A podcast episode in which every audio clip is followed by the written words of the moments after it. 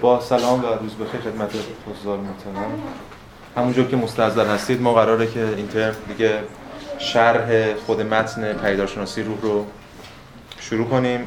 ترم گذشته ما یه شرح آغازی در مورد مقدمه و پیشگفتار این کتاب مطرح کردیم. در حد توانمون ولی دیگه از این ترم قرار وارد خود متن هستیم روند اصلی کتاب بشیم. این جلسه من یه توضیحات حالا مختصری در مورد خود پیدارشناسی میدم و کاری که خواهیم کرد هم در طول این ترم هم در طول این دوره آموزشی که ظرف دو سال آینده خدمتتون هستیم و در مورد منابعی که خواهیم خوند یه سری توضیحاتی میدم و بعد وارد متن میشیم. یعنی تو همین جلسه سعی می‌کنیم که اون فصل اول کتاب رو بحثاشو پیش ببریم در حد توان خودمون حالا با زمانی که توی این جلسه داریم. قبل از هر چیز لازم یه اشاره بکنم به خود پیدارشناسی روح. خود پیدارشناسی روح یه اثر خیلی مهمی. یعنی حداقل ما باید از این منظر بهش نگاه کنیم تا بتونیم تحمل کنیم دشواریش رو. اثر خیلی دشواریه. هم از حیث نصر هم اون مباحث فلسفی که توش داره. و شاید مهمتر از همه به خاطر اون بینامتنیتش. چون توی همه حوزه های اندیشه بشری رفته. یعنی جور تاریخ بشره.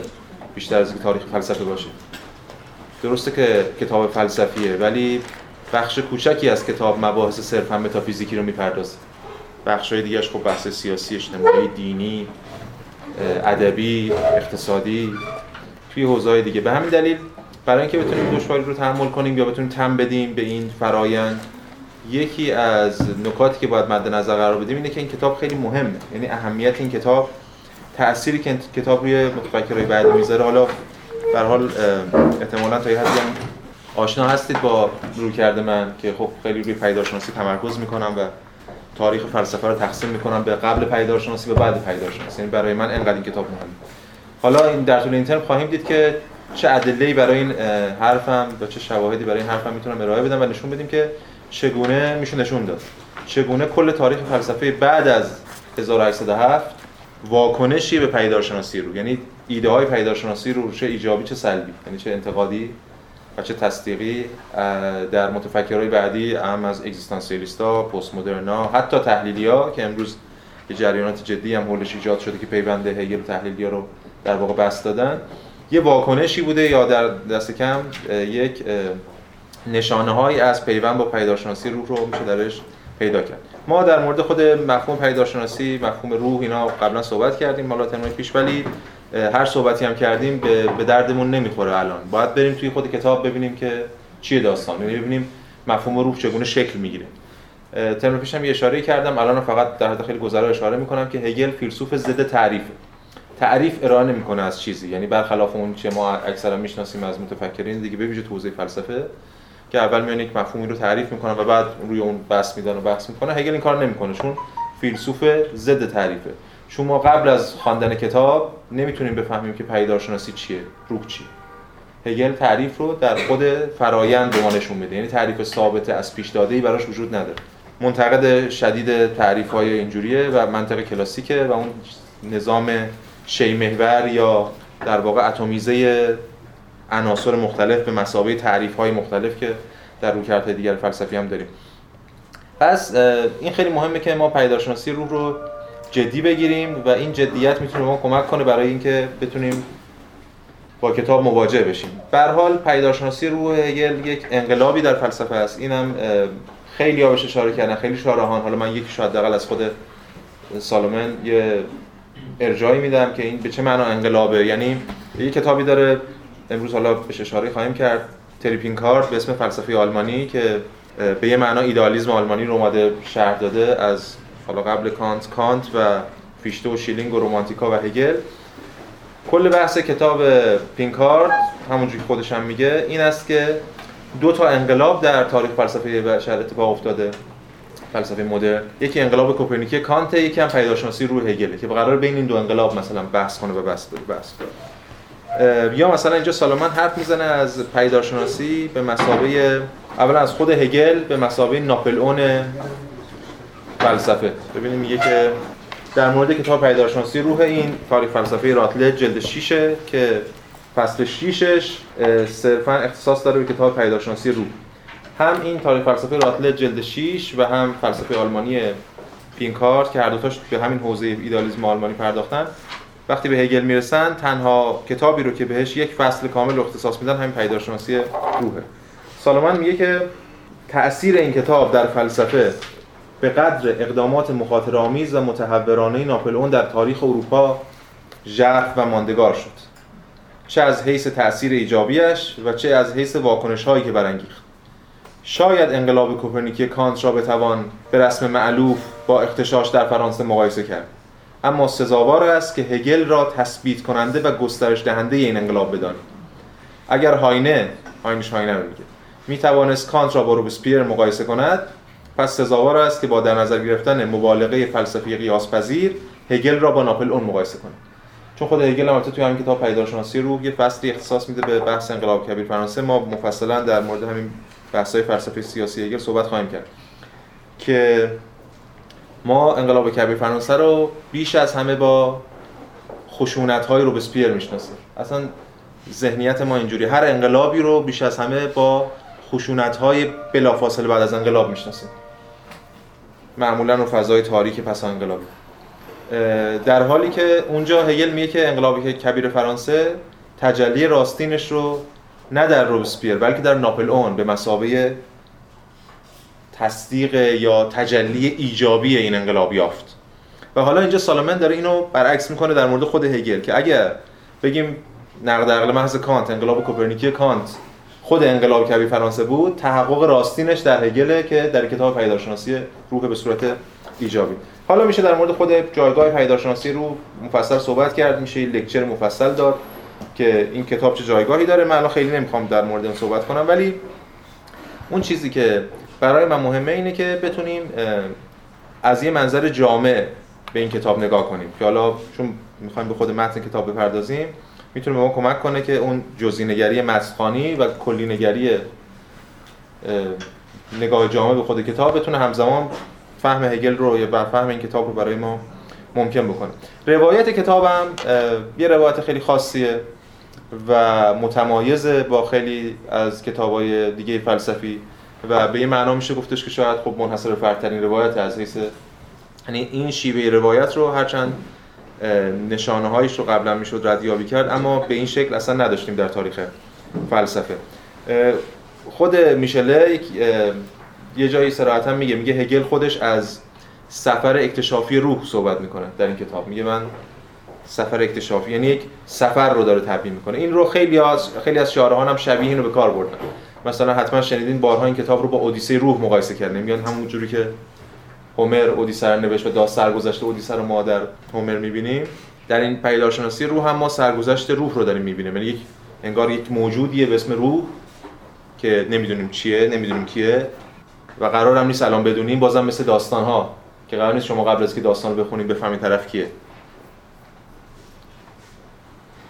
یه موجودی هست به اسم روح که البته در ابتدای کتاب اسمش روح نیست. اسامی دیگه رو اتخاذ می‌کنه و از جای به بعد دیگه روح نامیده میشه. این موجود یه سرگذشتی داره. این سرگذشت از دقایق اولیه حالا کتاب تا انتهایش که عنوانش هست همون دانش مطلق. این منزلگاه های مختلفی که این موجود انتخاب کرده. خود هگل در یک آگهی که قبل از بعد از انتشار کتاب در یه مجله فلسفی در آلمان منتشر کرد و بعدش حتی به صورت لایی لایی کتاب نسخه اول کتاب در واقع همراه با اون منتشر شد. و ما جلسه یعنی در ترم گذشته اون رو متن انگلیسی رو اینجا توضیح کردیم و در موردش حرف زدیم و یه ترجمه دم دستی هم ازش ارائه دادیم. اونجا خود هگل صراحتا برمیگرده میگه که این ترجمه فارسی که اینجا دارم رو از روی می‌خونم. حالا کل ترجمهش کار نداریم ولی میگه که پدیدارشناسی روح در بردارنده قالب های مختلف روح در مقام منزلگاه هایی در راه بدل شدن روح به دانش محض یا, روح مطلق است. پس یه دقایق این کتاب داره که در واقع میشه فصل های کتاب که مراحل مختلفیه که این روح داره تبدیل میشه به دانش محض یا روح مطلق. بعد بنابراین آگاهی خداگاهی عقل مشاهدهگر فعال مراحل مختلف این کتابی که امروز همین چند دقیقه دیگه پایتخته در موردشون صحبت خواهیم کرد.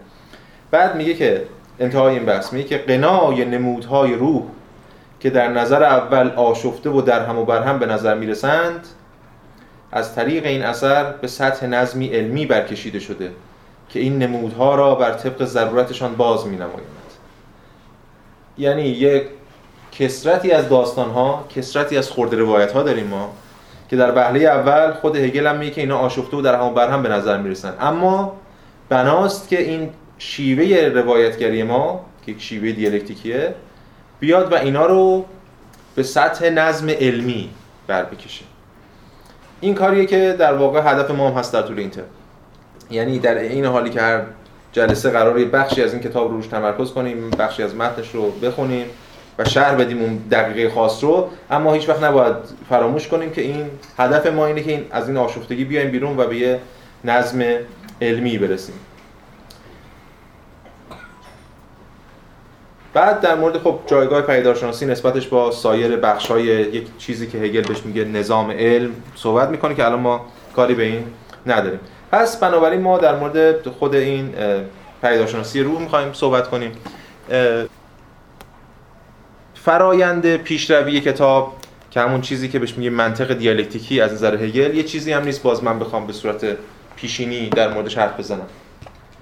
هرچند به حال ترم گذشته یعنی پاییز و زمستان سال گذشته که ما پیش گفتار و مقدمه این کتاب خوندیم و شرح دادیم اونجا ما یه مقدار در مورد روش کتاب صحبت کردیم. خود هگل در مورد روش کار خودش صحبت کرد. که روش کار من چیه؟ و اونجا حرف از دیالکتیک زده میشه حرف از فلسفه نظرورز زده میشه حرف از پدیدارشناسی زده میشه.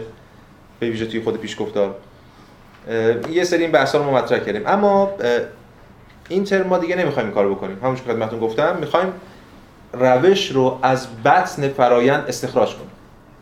نه که روش رو از پیش بگیم و بعد بریم ببینیم چه فرایندی. همون مثال همیشگی هگل که بارها بارها سرم که راست اشاره کردم خیلی دیگه هم اشاره کردم بهش. این است که ما نمی‌تونیم بدون زدن به آب شنا یاد بگیریم ما هم نمی‌خوایم بدون زدن به آب شنا یاد بگیریم. یعنی روش رو پیش از ور رفتن با خود متن و تن سپردن به فرایند مفهوم نمی‌خوایم در موردش حرفی بزنیم. اما به عنوان جلسه مقدماتی لازمه که یکی دو تا نکته بگم. یکی این که برای اینکه ذهنیت منسجم داشته باشیم که گم نشیم توی مسیر. یکی این که حرکت در پیداشناسی روح درونزاست. چرا که حرکت در تاریخ درونزاست به نظر هگل این حرکت چیزی از بیرون نیست که حرکت رو تعیین می‌کنه. نه محرک نامتحرکی نه نمی‌دونم چیز دیگه ای یه حقیقت داریم که این حقیقت خودش از بطن خودش به پیش میره و پیش میره. چه چیزی این رو به پیش می‌بره؟ موتور محرکه درونیش. چیه؟ نفی. تضاد. تنش های درونیشه که اینو به پیش می‌بره. این یه نکته. پس در کتاب پیدارشناسی روح ما بناست که شاهد یک حرکت درونزا بشیم و از طرف دیگه این حرکت پیوسته است. یعنی از جمله اول فصل اول کتاب تا جمله آخر فصل آخر کتاب دست کم هگل ادعا می‌کنه و ما هم سعی می‌کنیم تا اونجا که میشه بر اساس ادعا که کارو تفسیر کنیم که یک حرکت پیوسته رو داریم. به قول سینمایی یا یه شات گرفته شده این فیلم. این داستان این روایت پیوسته است. هیچ جایی قطع نمیشه هیچ جایی بر نمیگرده به جایی. هرچند در طول این روایت ما به یه معنا بازگشت هایی خواهیم داشت ولی این بازگشت ها به صورت پیوسته گرفته شدن به صورت به صورت پیوسته ترسیم شدن که حالا در موردشون صحبت خواهیم کرد. پس بنابراین ما انگار از منظر یه قهرمانی داریم به یه روایتی نگاه می‌کنیم که در عین حالی که این قهرمان ثابته اسمش روحه اما هر فصل داره تغییر می‌کنه. نه فقط جاش تغییر می‌کنه اصلا که دلیلی که به این کتاب میگن برزیا می‌گفتن مثل بیلدونز رمان یا همون رمان های تعلیمیه. رمان تعلیمی اینجوری هم دیگه قهرمانیه مثلا اتفاقاتی براش میفته آخرش هم یه سری پندهای اخلاقی تهش گرفته میشه و معمولا قهرمانا نابود میشن دیگه. اینجا درسته که داستان قهرمانی اما خود این قهرمان هم داره تغییر می‌کنه. خود این قهرمان هم نامهای مختلفی می‌گیره.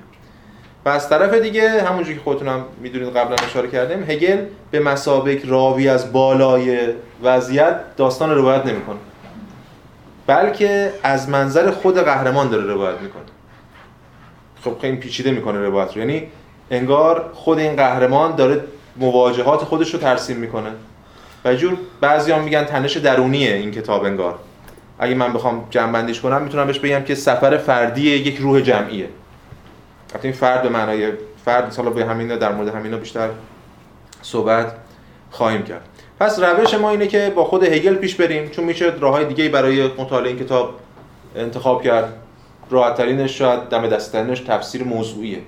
یعنی من بگم روح چیست بعد چهار جلسه رو روح حرف بزنم بعد مثلا بگم پیدارشناسی چیست مثلا چند جلسه در مورد اون صحبت کنم ریشه های واژه رو در بیارم یه سری ارجاعات به خود متن بدم و اینجور چیزا. ولی ما این کارو نمی‌کنیم. ما گام به گام با خود هگل از ابتدا تا انتهای بحث میره این کار ما رو از این جهت ساده می‌کنه که به حال مسیر راهمون تا حدی مشخصه. یعنی قراره یک کتابی بذاریم وسط با خود این گام به گام پیش بریم. اما کار ما رو از جهت دیگه هم سخت می‌کنه. اینکه نمی‌توان پیداشناسی روح رو دور زد. نمی‌شود جایی و فصلی رو پرید. یکی از راه های تفسیر مضمونی اینه دیگه. شما یعنی جاهایی که در اون چارچوب تفسیر مضمونتون جا نمیشن شما معمولا به قول امروزی ها میپیشونید دیگه. اینو می‌ذارید کنار و بعد سعی می‌کنه اونایی که صرفا دارن تصدیق می‌کنن اون تفسیر مضمونی خودتون رو رونا تکیه کنید. اما ما این کارو نخواهیم کرد. یعنی جاهایی که حالا البته ابوال کتاب اینجوری نیست. هر چی بیشتر جلو میریم این ابهامات بیشتر میشه. یه جاهایی هست که واقعا کتاب غیر قابل فهم. یعنی متن نه جمله غیر قابل فهم. ما سعی می‌کنیم اتفاقا اونجا روی اونجاها بیشتر تمرکز کنیم. جاهایی که شارحان معمولا شرح نمیدن و ما بیشتر روش تمرکز کنیم. کاری که اگه یادتون باشه توی پیشگفتار رو انجام دادیم ترم پیش. یه نکته دیگه هم هست در کنار همه اینا من مبادا از خود کتاب یه لولویی هم نباید بسازیم. یک دشواری کاذبی رو ما نباید به کتاب بار کنیم. به هر حال ما می‌دونیم اینم خیلی مشهوره که این کتاب یکی از دشوارترین کتاب‌های انسان دست توسط انسان نوشته شده. و خیلی جاها تنه به تنه متون عرفانی رازآموز رازآمیز و مقدس می‌زنه حتی.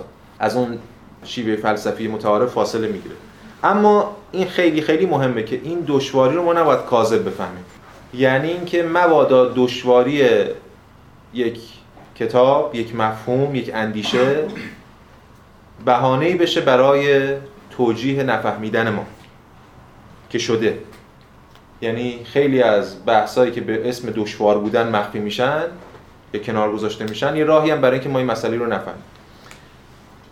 در این معنا می‌خوام بگم که شاید این حرف متناقض به نظر برسه. در این معنایی که خودم الان بهش اشاره می‌کنم دارم میگم که کتاب پیدارشناسی رو اتفاقا اصلا دشوار نیست. اگه منطقش رو در بیاریم. یعنی دشواری کاذب نداره. دشواری کاذب بعضی از متون دشواری کاذب دارن. به ویژه متون عرفانی و ادبی و اینا بعضیشون دشواری کاذب دارن. به این معنا که طرفی چیزی می‌تونه بگه ولی از قصد یه جوری دشوار میگه کسی نفهمه. در پیدارشناسی رو اینجوری نیست. شاهد منم برای این مدام ترم پیش ماست که همینجا خدمت شما بودیم و پیشگفتار این کتاب رو تفسیر کرد پیشگفت خود پیدارشناسی روح یکی از دشوارترین آثار تاریخ فلسفه است. پیشگفتار کتاب که دیگه نماد اون دهشت دشواری فلسفیه و همه هم بهش میگن دشوارترین متن اینا. ما ترم گذشته این پیشگفتار رو بخش اعظم میشم هم از حیث ترجمه هم از حیث تفسیر. تونستیم که شرح حالا نسبتا منسجم و پیوسته ازش به دست بدیم. و فکر نمی کنم مخاطبایی که ترم گذشته اینجا بودن و جدی دنبال کردن این دوره رو دست کم یکی از صفات اصلی این پیشگفتار براشون دشواریش بوده باشه. یعنی نفهمیده باشن. سیاه باشه براشون پشت این مبهم و کدر باشه پیشگفتار نه پیشگفتار یه روند منطقی. ولی خب دشواری به خاطر اینکه با یک منطق جدید طرفیم. انگار شما وقتی وارد کشوری میشید که زبانش رو زبانی که مردمتون کشور صحبت می‌کنن نمی‌فهمید خب زبان دشواره براتون. بعد میری زبان یاد می‌گیرید بعد زبان فهمش راحت میشه. یه بخشی از این دشواری اینه. حالا یه بخشی هم ما می‌دونیم یه بخششون برچسب دشواری که ایام این ایام یعنی از یه به ویژه سه چهار قرن اخیر به خود فیلسوفان زده میشه از منظر یک جور ساده سازی و روشنایی علمی که فیلسوفان دشوار می‌نویسن ولی ما یک علمی داریم که توش همه چی روشن اینم خودش یک خطریه که ما نباید دچارش بشیم. یعنی اگر شما مثلا یک کتاب ریاضیات بسیار پیشرفته رو همین الان دستون بگیرید و خب دانش ریاضی نداشته باشید اونو بخونید و هیچی نفهمید نمیگید یک کتاب دشوار و تیره و مبهمی است میگید آقا من سوادشو ندارم ولی وقتی هگل رو بخونید نفهمید میگید آقا اینا چیه؟ اصلا نمیشه فهمید. این هست. این یعنی یک پشتوانه داره این ایده این نگاه به فلسفه. قبل از دوران مدرن هم بوده ولی به ویژه دوران مدرن به بعد این بیشتر بس پیدا کرده برای اینکه از یک وضوح خیالی علمی دفاع کنن در مقابل فلسفه دشوار. پس حالا در مورد اینا باز بیشتر صحبت خواهیم کرد ولی اون چیزی که برای من مهمه اینه که این دشواری مبادا مانع فهم باشه فهم ما بشه و به ویژه اینکه فراموش نکنیم که دشواری این اثر به خاطر اینکه هم ما با منطقش آشنا نیستیم همین که موضوعات و مزامین تازه‌ای داره هگل از این منظر تازه‌ای داره به جهان نگاه می‌کنه و به خاطر همین زبانش و بیانش به نظر ما در وهله اول دشواره. شاید دشوار نگیم بگیم آشنا نیست. آشنا شدن ما با اینه که به مرور با این کتاب به مرور باعث میشه که ما اون اتفاق برام بیفته که بهش میگیم فهم. خب.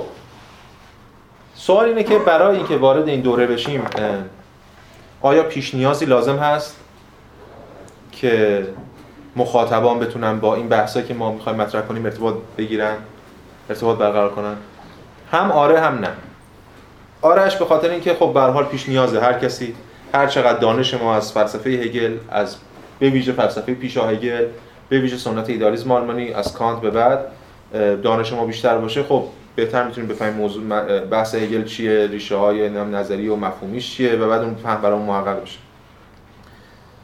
همچنین آشنایی ما با پیشگفتار و مقدمه کتاب. اما من تاکید دارم که به یه معنای دیگه این اثر پیش نیاز نداره به اون معنای مصطلحی که ما میگیم پیش نیاز. یعنی تا اونو نخونید نمی‌تونید اثر بخونید. چرا؟ چون اثر از صفر شروع کرده. ما حتما به خیلی از متفکران ارجاع خواهیم داد در طول تفسیر اثر ولی خود این اثر ابتدای کتاب از صفر شروع می‌کنه. به لحاظ مضمونی هگل پیشفرزی یا پیش نیازی برای ما تعریف نمی‌کنه که بخوایم از اونجا شروع کنیم. از صفر هم که شروع کرده این صفر صفر متعارف فلسفی نیست. صفر نقطه صفر متعارف فلسفی وقتی که شما از منطق استنتاج بهره می‌برید. منطق استنتاج. یعنی یک سری مبانی و مقدمات قطعی عقلیه و شما روی اون سب... مثلا اصل این همانی اصل امتناع تناقض اصل فرد شق سالس و اینجور اصول عقلی پیشینی که بهش میگن اصول متعارفه یا اون چیزی که عقلی رایان بهش می‌گفتن تصورات فطری فطری عقلی. اونا رو می‌ذارید به عنوان مبنا و بعد بر اساس اونا مقدمات قطعی استدلال می‌کنه و نتایج قطعی و باز نتایج قطعی و این چی؟ اما در اینجا ما با منطق استنتاجی طرف نیستیم بلکه با منطق دیالکتیک طرفیم به این معنا که از آنجایی که آغاز می‌کنه اثر رو یعنی در واقع شروع اثر شروع تحلیل مقدمات تحلیل نه به مسابقه آجرهایی که قرار اون ساز ساختمان روش بسازیم بلکه برعکس. به مسابقه یک تیشه است به مسابقه یک ابزار تخریب دیالکتیک. هرچند نتایج ایجابی هم داره چنان که خواهیم دید. ولی اتفاقا از آن موضعی که شروع می‌کنه اون موضع رو بیش از همه تخریب می‌کنه. و از چه موضعی شروع می‌کنه؟ عقل عرفی. یعنی صفر. یعنی ما. مای عرفی منظورم. یعنی همین چیزی که ما فکر می‌کنیم. همین تصوری که ما از جهان داریم. رئالیسم مطلقا خام. همین تصوری که ما مثلا انگار این اشیا همه همون گونه که هستن هستن. هم جهان همون چیزی که ما داریم تصور می‌کنیم. مبتنی بر اشیا و اینجور چیزا. پس پیش نیاز نمی‌خواد. جز اینکه ما خودمون باشیم یعنی عقل عرفی باشیم. همون نگاهی رو به جهان داشته باشیم که متعارف. هگل از همونجا شروع می‌کنه برای اینکه اولین نقدها و شدیدترین نقدها رو به اونجا وارد کنه. پس در این معنا مطالعه این کتاب پیش نیاز نمی‌خواد. برنامه کلی ما که ترم گذشته من اینو ترسیم که الان خیلی خلاصه فقط میگم برای اینکه یه ذهنیتی داشته باشیم به ویژه که تازه به این دوره وارد این دوره شدن. این است که کل کتاب پیداشناسی روح رو یه تفسیر حالا خیلی دم دستی و در حد توانمون خلاصی ازش ارائه بدیم. کتاب پیداشناسی روح مشتمل بر چند بخش اصلی. آگاهی خداگاهی عقل روح دین و دانش مطلق. ما یک ترم به آگاهی اختصاص میدیم که این ترمی که شما الان درش هستین شش جلسه است بهار امسال. یک ترم به خداگاهی یک ترم عقل دو ترم روح یک ترم دین و یک ترم دانش مطلق. یعنی یک ترم دانش مطلق منظورم به این معنا جنبندی بحثایی که تا کرده خیلی از اون حرفایی که من معمولا باید در ابتدای این کلاس یعنی در قبل از ورودم به پیدارشناسی رو در مورد منطق پیدارشناسی رو می‌زدم و امروز نمی‌زنم رو اینجا خواهم زد در انتهای دوره. اونجایی که ما در واقع خود پیدارشناسی رو خودشو بر ما متجلی کرده و ما اون موقع حق داریم در مورد صحبت کنیم در یه نگاه کلی بهش داشته باشیم. نه از پیش. یعنی اینجا وقتی که شما توی آب رفتیم دست و پامون رو زدیم و حالا میشه در مورد این صحبت کنیم که چه چیزهایی یاد گرفتیم به اسم شنا. خب اگه این شکل نگاه کنیم این دوره به طور کلی هفت ترم خواهد بود.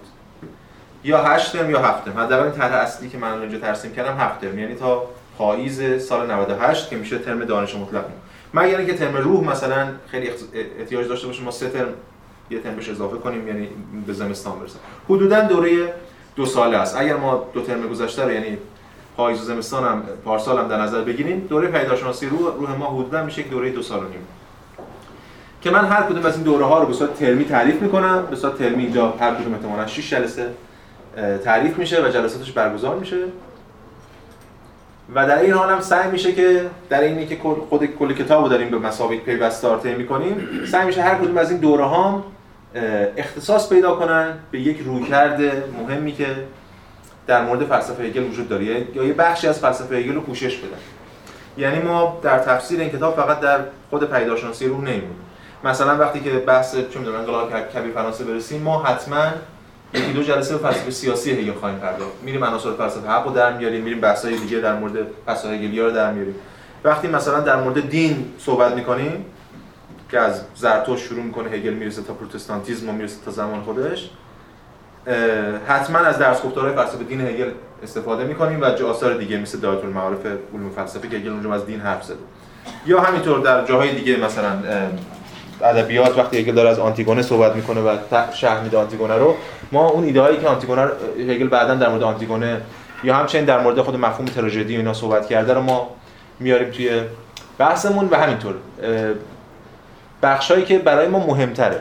مثلا فصل ارباب و برده یه فصل خیلی مهمیه. ما هم آینده این تابستان امسال روش خیلی تمرکز خواهیم کرد. دو جلسه سه جلسه فقط به ارباب و برده و تبعاتش حتی پس از هگل بپردازیم. پس در این حالی که داریم پیداشناسی رو شرح میدیم در واقع می‌خوایم یک شرح کلی از خود فلسفه هگل به طور کلی ارائه بدیم. چون ما همونجوری که خودتون مستحضر هستین این دوره‌ای که الان خدمتتون هستیم محصول یک دوره بیش از سه ساله است که از تالس از یونان باستان شروع کردیم و رسیدیم به الان و بناس این دوره ادامه پیدا کنیم.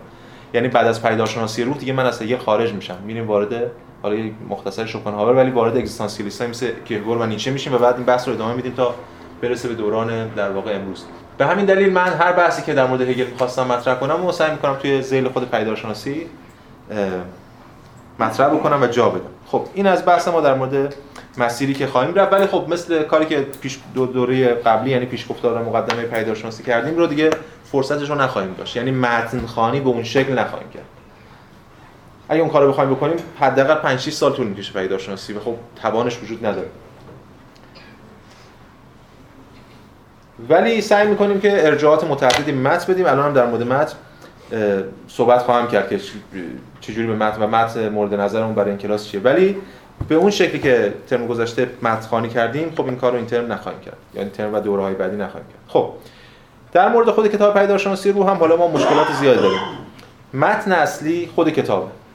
قاعدتا نقشه راه ما خود کتابی که بعد بر اساس خود کتاب پیش بده خود کتاب از کل کتاب تا حالا تا همین امروزی که من شما صحبت می‌کنیم سه تا ترجمه به زبان فارسی وجود داشت.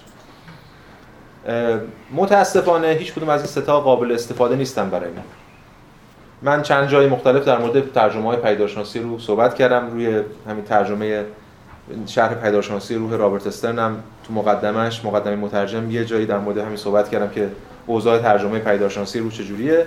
و ترم پیشم به صورت تصادفی البته خیلی هم تصادفی نبود. یه بخشی از متن کتاب رو سر کلاس انتخاب کردیم و با تمام ترجمه های موجود یعنی علاوه بر این سه ترجمه موجود با دو ترجمه دیگه مرحوم عبادیان و ترجمه آقای عباسی از پیشگفتار کتابم اومدیم با این پنج ترجمه مقابله کردیم. یعنی من متن اصلی دست بچه ها بود. من اینجا ترجمه فارسی رو نوشتم و پیشنهادیم رو و بعد با ترجمه دیگه مقابله کردیم و اونجا همون یه مشتی بود شاید نمونه خروار که نشون بدیم ترجمه دیگه واقعا قابل استفاده نیستن. هرچند زحمت های زیادی هم براشون کشیده شده. این از ارزش مترجم یا زحمت مترجم کم نمی‌کنه ولی هیچ ربطی نداره وقتی شما می‌خواین ارزیابی کنید یه چیز رو می‌خواین فرو بکنید به زحماتی که مترجم کشیده یا نکشیده. مثلا مترجم توانش رو نداره. این مترجم 10 سال این کتابو ترجمه کنه نمی‌تونه ترجمه رو در بیاره. چون توان متافیزیکیش رو نداره زباندانی و نمی‌دونم علاقه کافی نیست. به حال اون نقد رو به صورت خیلی خلاصه تر در قالب مقاله من منتشر کردم سال گذشته که توی کانالم هم هست فایل پی دی افش توی همین فصلنامه نقد کتاب کلام فلسفه عرفان. اینو من الان فقط برای این اشاره کردم که ادله من برای اینکه اینکه ترجمه ها ترجمه خوبی نیستن و ما نمی‌تونیم از این استفاده کنیم اونجا اومده هم توی مقدمه استرن مقدمه مترجم استرن و هم توی این متن که خب برای فایل پی دی افش هم هست توی کانالم ولی خب پس باید چه کنیم؟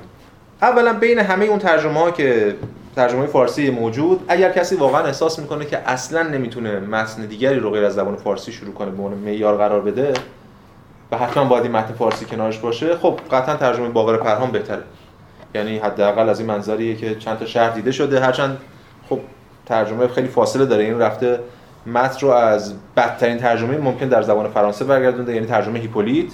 هیپولیتی که خودش آلمانیش خیلی ضعیف بوده و ما می‌دونیم از ترجمه بیلی انگلیسی که الان تو انگلیسی هم منسوخه برگردونده. و اصلا تر... منبع منبع خیلی مشکل داره. شاید ایراد اصلی ترجمه ایشون منبعش باشه منبعی که انتخاب کرده. ولی در نهایت در حال در حکم رفع در حکم هیچ راه دیگه وجود نداره برای اینکه ما بتونیم با یه متن حتما اگه خیلی علاقه داشته باشیم یه متن فارسی بغلمون باشه حداقل حتی وقتی داریم متن انگلیسی رو می‌خونیم. ترجمه باقر پرهام از همه ترجمه های دیگه قابل قبول تره هرچند توی همین نقدم یه ارجایی هم دادم به نقد آقای دکتر سفید خوش روی اون ترجمه که اونم بحث مفصلی کرده که اون ترجمهش ایراداتی داره. خب پس ترجمه فارسی به درد ما نمی‌خوره. یعنی چیزی نیست که ما این ترم و این دوره بتونیم ازش استفاده کنیم. به دلیل اینکه به حال من آلمانی آلمانی تمام کمالی نیست و اصلا زبان آلمانی هم زبان شوخی برداری نیست که با چارت کلاس رفتن بشه ما آلمانی دام باشیم. ترجمه اصلی رو و همچنین خب به حال اکثر مخاطبان روی تسلط اکثر مخاطبان روی زبان انگلیسی. ما یه متن انگلیسی رو به عنوان معیار خودمون قرار دادیم. ترم گذشته هم در موردش صحبت کردیم. متن اصلی که ترم گذشته انتخاب کردیم و از روی همون ترجمه ها رو من برای بچه ها هر, هر هفته دو روز قبلش میفرستادم ترجمه های خودم رو و بعد روی اون بحث استوار می‌کردیم. ترجمه پینکارد از پیدارشناسی رو.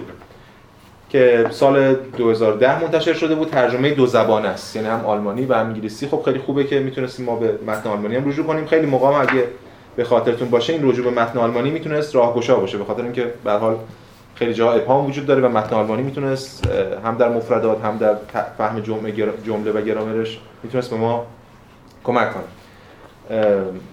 این رو به عنوان متن معیار قرار داده بودیم هرچند یه ترجمه جدیدتری از پنکارد اومد که در واقع همین ترجمه است حالا با یه اصلاحات خیلی جزئی که فقط متن انگلیسی رو در واقع منتشر کرده و دیگه دو زبان نیست یه زبان است و حالا با یه اصلاحات خیلی جزئی پینکارد همون ترجمهش رو سال 2018 منتشر کرده توسط انتشارات کمبریج منتشر شده. حالا از هر کدوم از اینا می‌تونه استفاده کنید. می‌تونه این منبع اصلی ما باشه برای این یه ترجمه از قبل از این که ما استفاده می‌کردیم. یه ترجمه از خب خیلی قدیمی‌تر مال دهه 30 ترجمه بیلی که خب ترجمه منسوخیه. هرچند پاورقه خوبی داره بعضن ولی ترجمه منسوخیه و کسی هم الان بهش ارجاع نمیده.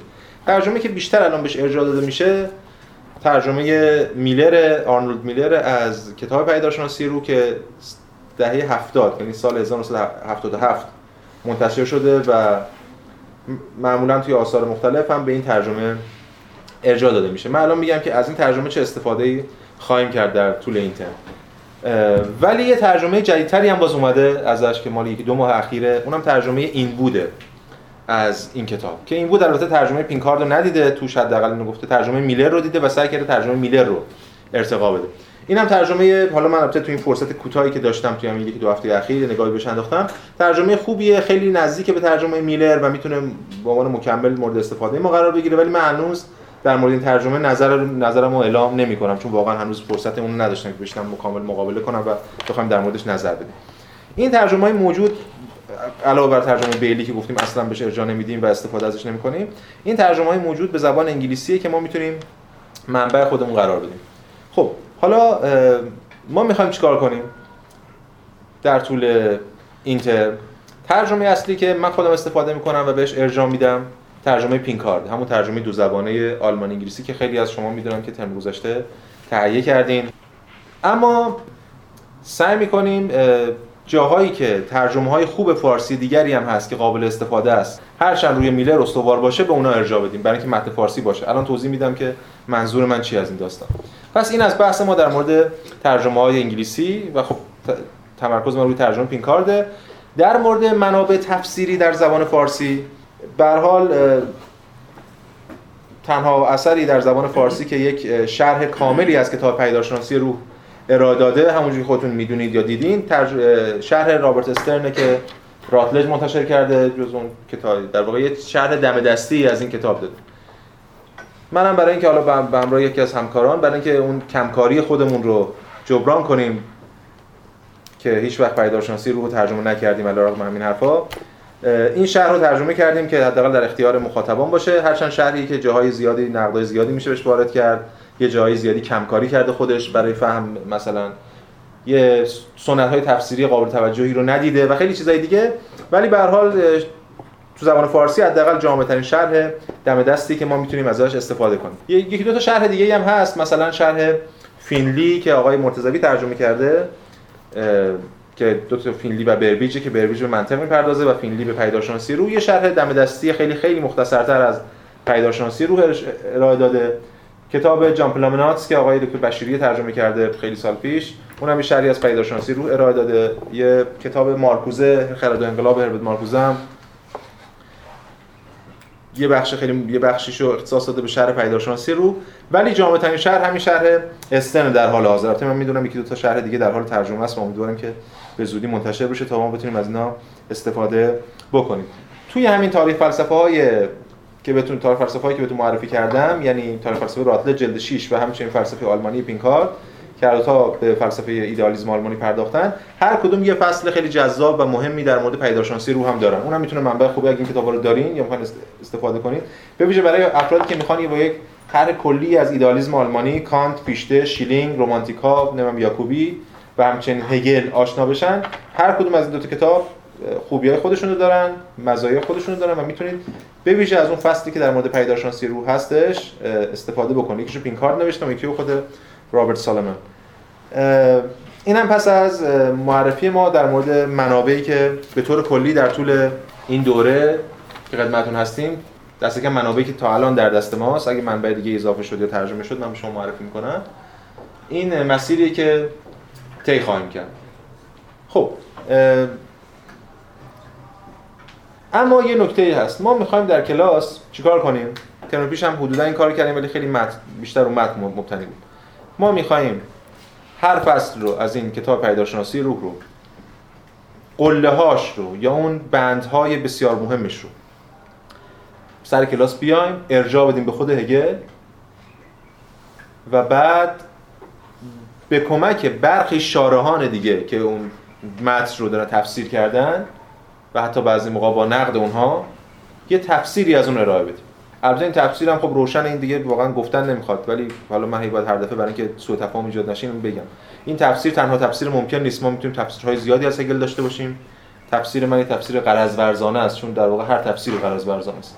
تفسیر بی‌طرفی که وجود نداره. به همین دلیل یک تفسیره بر اساس سنت فکری که به حال من تحت تاثیرش قرار دارم از اون منظر سعی می‌کنیم تفسیری ارائه بدیم از فلسفه هگل و به این معنا شاید سنت های فکری دیگر و تفاسیر دیگر رو مطرح کنیم و نقد کنیم مراد اما به حال کاری که ما خواهیم کرد پس اینه یک بخشی از این متن کتاب پیداشناسی رو رو ترجمه می‌کنیم.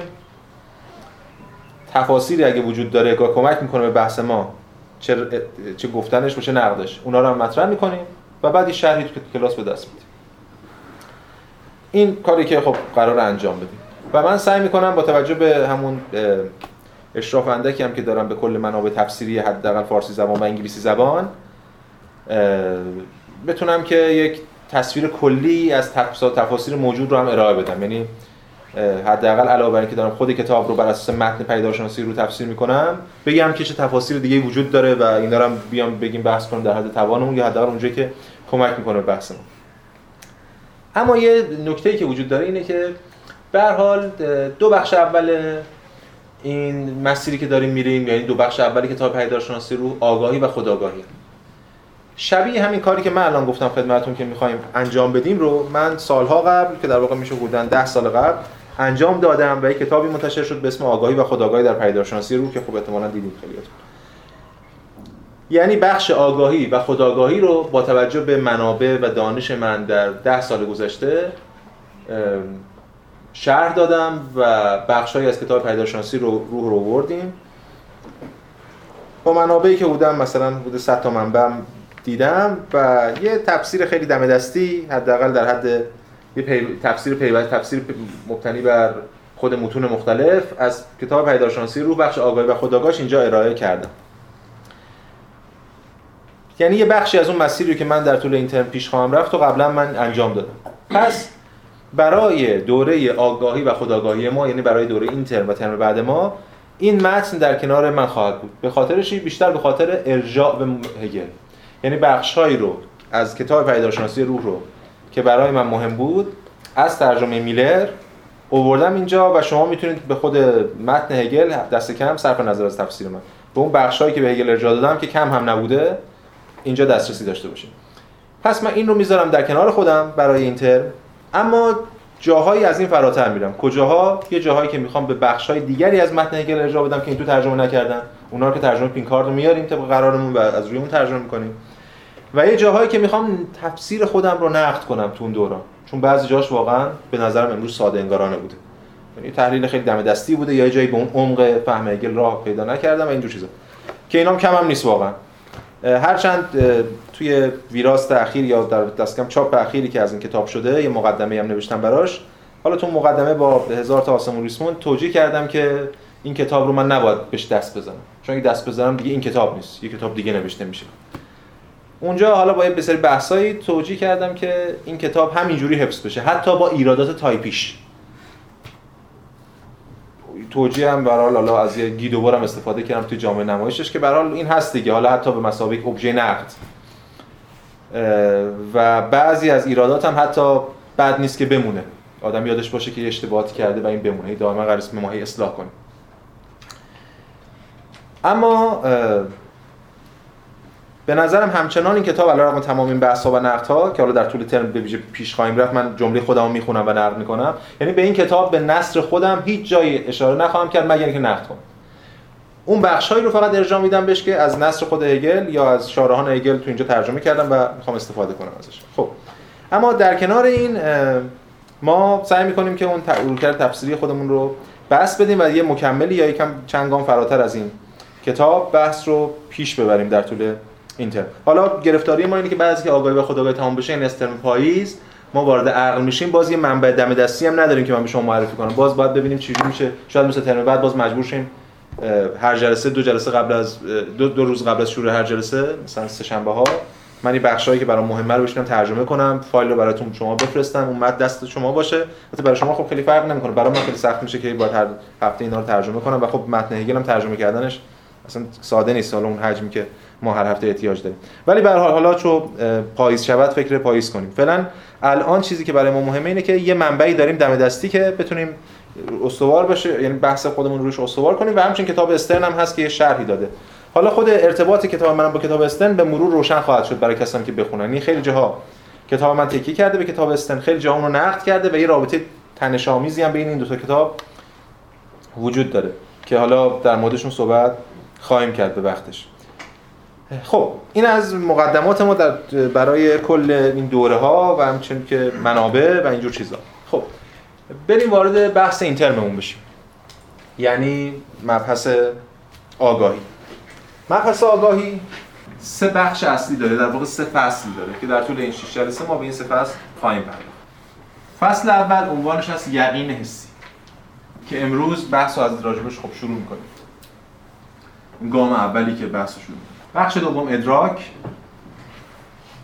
و فصل سوم نیرو و فاهمه هر کدوم از اینها یک عنوان فرعی هم داره. یقین حسی یا. این و معنا. ادراک یا.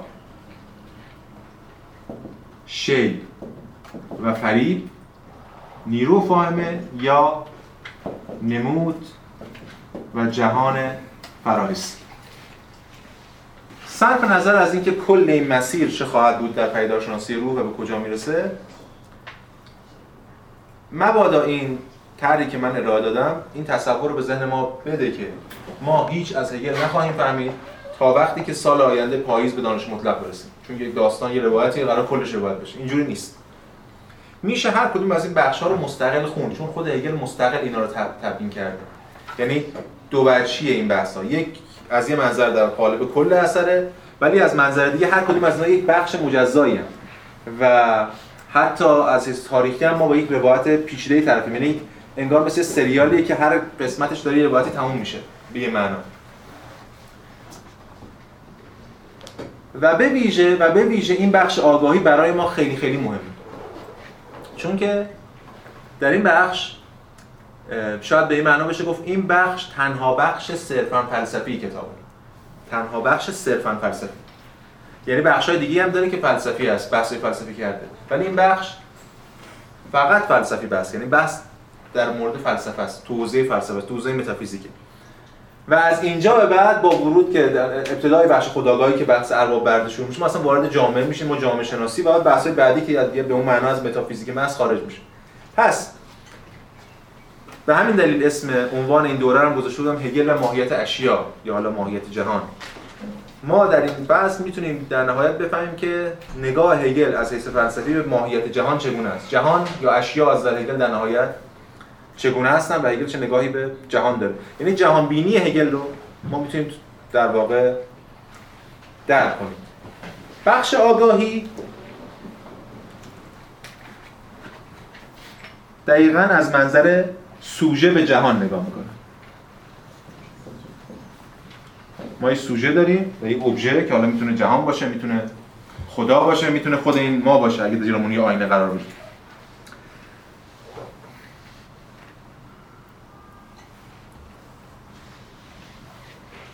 نگاه انسان به جهان سیر تطور نگاه انسان به جهانه که هگل اینجا داره ترسیمش می‌کنه. به یه معنای دیگه هگل در همین بخش آگاهی می‌خواد کل تاریخ فلسفه رو چکیده و اصارش رو به ما نشون بده. که نگاه انسان به جهان چیه؟ این اون چیزی که ما بهش میگیم آگاهی. چون مرحله بعده که ما به خود آگاهی می‌رسیم به مراحل دیگه. مرحله آگاهی یعنی یک سوژه می‌خواد جهان رو بشناسه. آگاه باشه از ابژهش پس هگل تا انتهای این بحث یک طرحی رو ترسیم می‌کنه برای ما. و ما وقتی که به ویژه بخش نیرو و فهمه برسیم به رو با رویکرد خود هگل در این خصوص آشنا خواهیم شد.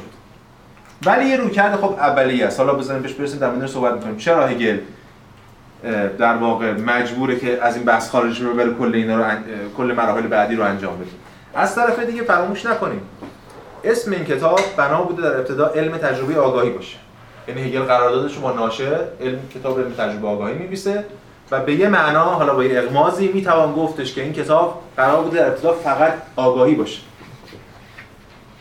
بعد خب خود هگل هم تن میده به خود نوشتارش و اون فرایند روح و خب اتفاقاتی میفته و این کتاب بحث پیدا می‌کنه. بحث پیدا می‌کنه تا حوزه‌های دیگری رو شامل میشه و در نهایت اسمش اصلا میشه پیداشناسی روح. به همین دلیل در پیش گفتار کتاب اصلا عنوان پیداشناسی رو اضافه میشه. در مقدمه کتاب که قبل از نگارش کتاب نوشته شده اصلا بحثی از پیداشناسی رو نیست. و همش در به خود آگاهی هگل صحبت می‌کنه. می‌خوام اینو بگم که خود هگل می‌خواست این بحث آگاهی رو یا منظر آگاهی رو ترسیم کنه و بعد خیلی فراتر میره از اون چیزی که از ابتدا می‌خواسته ترسیم کنه. خب. ما در طول این ترم تمرکزمون بیش از همه روی این بخش نیرو و فاهمه خواهد بود. چرا؟ چون که این بخش بخش هگلیه. داستان نیست. در طول این ترم. روش هگل هم اینه دیگه. روش هگل اینه که از همونجور خدمتتون گفتم دانای کل نیست تو روایتش که بیاد به ما بگه آقا حقیقت این است جهان این است و چیزای دیگه. از منظر راوی راوی بیرون از وضعیت از منظر دانای کل از منظری که اکثر متفکرها یا فیلسوفان در طول تاریخ فلسفه از اون منظر نوشتن هگل نمی‌نویسه. بلکه اگه بخوایم نزدیکترین مثال رو براش بزنیم شاید خودش ما رو یاد محاورات افلاطون بندازه یا چیزی شبیه این. بلکه میاد از بطن خود وضعیت از زبان دشمن میمیسه. هگل وقتی می‌خواد یکی رو رد کنه یه روکرد رو نقد کنه اون رو راوی می‌کنه و از زبان اون میمیسه و اجازه میده تا اون خودش خودش رو رد کنه. یعنی ما خواهیم دید که یقینسی حالا ببینیم دشمن برای هگل. یعنی موضع کاملا مخالف رو کرده فلسفی هگل. هگل از همونجا شروع می‌کنه و تناقضات خود یقین حسی رو با خود یقین حسی رو از منظر یقین حسی برای ما طرح می‌کنه تا دیگه یقین حسی از درون دچار فروپاشی میشه و مرحله بعد می‌رسه. دچار فروپاشی میشه و مرحله بعد می‌رسه. نه فقط در این سه در کل این کتاب این اتفاق خواهد افتاد. یعنی وقتی در مورد مثلا چه انقلاب انقلاب کبیر فرانسه صحبت می‌کنه از منظر خود انقلابیون صحبت می‌کنه و بعد دچار فروپاشی می‌کنه گفتمان خودشونو یعنی دیالکتیک به این معنا کاملا نقد در اون ماندگاره ظاهر همدلانه داره ولی از درون داره منفجر می‌کنه اون سوژه نقدش رو به همین دلیل انتهای این بحثه که در واقع هگله. واقعی شرح فلسفه هگل نیست بلکه به کارگیری روش هگل علیه سایر متفکران یا رویکرد است. حالا توی این بخش اول خیلی فلسفی تره توی های دیگه تو اوضاع سیاسی اجتماعی اینا باز همینطور مثلا در مورد دین صحبت می‌کنه. نشون میده تناقضات دین یهود رو و بعد مثلا تناقضات مثلا دین یونانی رو که چجوری تبدیل میشه به مسیحیت. و بعد تناقضات کاتولیسیسم نشون میده چجوری تبدیل میشه به پروتستانت. از درون هر کدوم سعی می‌کنه به صورت به ظاهر همدلانه بحث رو به پیش ببره. پس ما تمرکزمون روی این بخش انتهایی خواهد بود. امیدوارم که بتونیم اینجا ظرف این 6 جلسه که امروز بخشی از جلسه اولش گذشته ترسیم کنیم که در نهایت نگاه هگل نسبت به جهان از منظر آگاهی چگونه است؟ یعنی برای هگل جهان چیست به من جهان بینی هگلی چیست؟ اگه فرصت بشه و توانش رو داشته باشیم توی طرح اولیه درس گفتارم هم سعی کردم نشون بدم که یک گریزی هم به فیزیک می‌زنیم. یعنی چون نگاه هگل پیوند خیلی جدی پیدا می‌کنه با فیزیک فیزیک زمانه خودش و پیشگوی فیزیک آینده است. اما فعلا ما کار به فیزیک نداریم. بخش یقین حسی و ادراک رو کمتر تمرکز می‌کنیم. چون هم بخش های ساده تری نسبتا. یعنی متن خیلی پیچیده ای نداره و حالا امروز مثلا خود یقین حسی رو که ما شروع می‌کنیم خیلی لازم نیست من برم به شاید فقط یه ارجاع دارم به خود کتاب پینکار همین بحثایی که توی همین کتاب شده حدودا کار ما راه میندازه برای اینکه بحثمون رو پیش ببره. اما بخش نیرو و فاهمه پر از ابهامات و به ویژه بخش مربوط به جهان وارونه که یکی از دشوارترین مباحث کتابه اونجا باید سعی کنیم که از سایر منبعام استفاده کنیم برای اینکه اون رو بتونیم یه تفسیری ازش ارائه بدیم. این پس از مسیری که در واقع این ترم پیش خواهیم رفت. باز من مثل همیشه مثل اول هر ترم یک درخواستی می‌کنم از مخاطبان که صبور باشن. چون که یک خود این تعجیل برای فهم خودش یکی از موانع فهم به حال ما وارد یک کتاب خیلی دشواری داریم میشیم وارد فیلسوفی میشیم که روکردهایی مطرح کرده که نه فقط در یک حوزه بلکه در چند حوزه از چند جهت انقلابیه و به همین دلیل برای ما ناشناست یکم تم بدیم به اینکه خود هگل داره چجوری میشه و سعی کنیم خودمون صدای خود هگل رو بشنویم. حالا به معنای دیگه صدای خود روح رو بشنویم و سعی کنیم خود روح خودش رو بر ما متجلی کنه به زور قرار نیست ما چیزی رو از جایی بکشیم بیرون. به زور قرار نیست ما تفسیر رو به چیزی نسبت بدیم. بسیار خوب. اینم از بحث‌های مقدماتی ما برای مباحث اینترنت. خب. وارد بحث گام اول کتاب میشیم. اولین جمله کتاب چیست؟ هگل در. سوالی نیست الان در مورد مباحث. بفهم.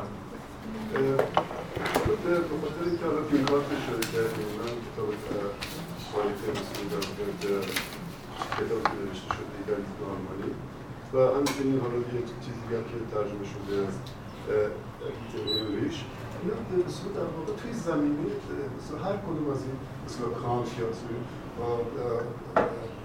شلینگ یا توی زمینه مثلا در واقع خود ایدئالیسم آلمانی به در واقع بحث میشن به نظرتون می‌رسه که با یک نسبتی شما باید یک دورنما یک پرسپکتیو داشت با پرسپکتیو که شما دارید الان دارید با این روش رو می‌رید به نظر می‌رسه از درون خود هگل می‌خواید مثلا مثلا مثلا طرح من به نظر مثلا اگر اگر وقتی شما دارید از آموزه مثلا علم دارید صحبت می‌کنید خب باید یه اشاره حتما مثلا ما به پیشته داشته باشید یا مثلا در واقع چون اینا همه توی چارچوب نظاممندی داره صحبت می‌کنن. حالا نظرتون بله. ببینید اولا که خب یه جواب دم دستی و خیلی راحت اینه که فراموش نکنیم ما از کجا اومدیم. ما ترم زمستان سال 95 رو نقد عقل محض کانت درس دادیم تو همینجا ترم بهارش و نقد قوی حکم و نقد عقل عملی ترم تابستانش هم فیشته و شیلینگ گفتیم. یعنی و هگل جوان بحثش مثلا یعنی ما این امکاناتش رو تا یه حدی فراهم کردیم قبل از وارد پیداشناسی رو بشیم. یعنی منم پس واقفم نسبت این داستان که بدون اونا و دچار توهم هم نیستن که ما می‌تونیم یه دفعه یک شبه از خلا بیایم و یه چیزی رو بفهمیم. از طرف دیگه ما داریم در مورد هگلی صحبت می‌کنیم که اصلا فهم براش تاریخیه و ریشه تاریخی داره. بدون این تاریخ اصلا در واقع قطعا نمیشه یه فهمی از هگل ارائه داد. اما از طرف دیگه مبادا تنها شرط فهم فلسفی رو تاریخ فلسفه بدونیم من این خطر رو دارم. این خطر خیلی کانت هم بهش بارها هشدار داده دیگه.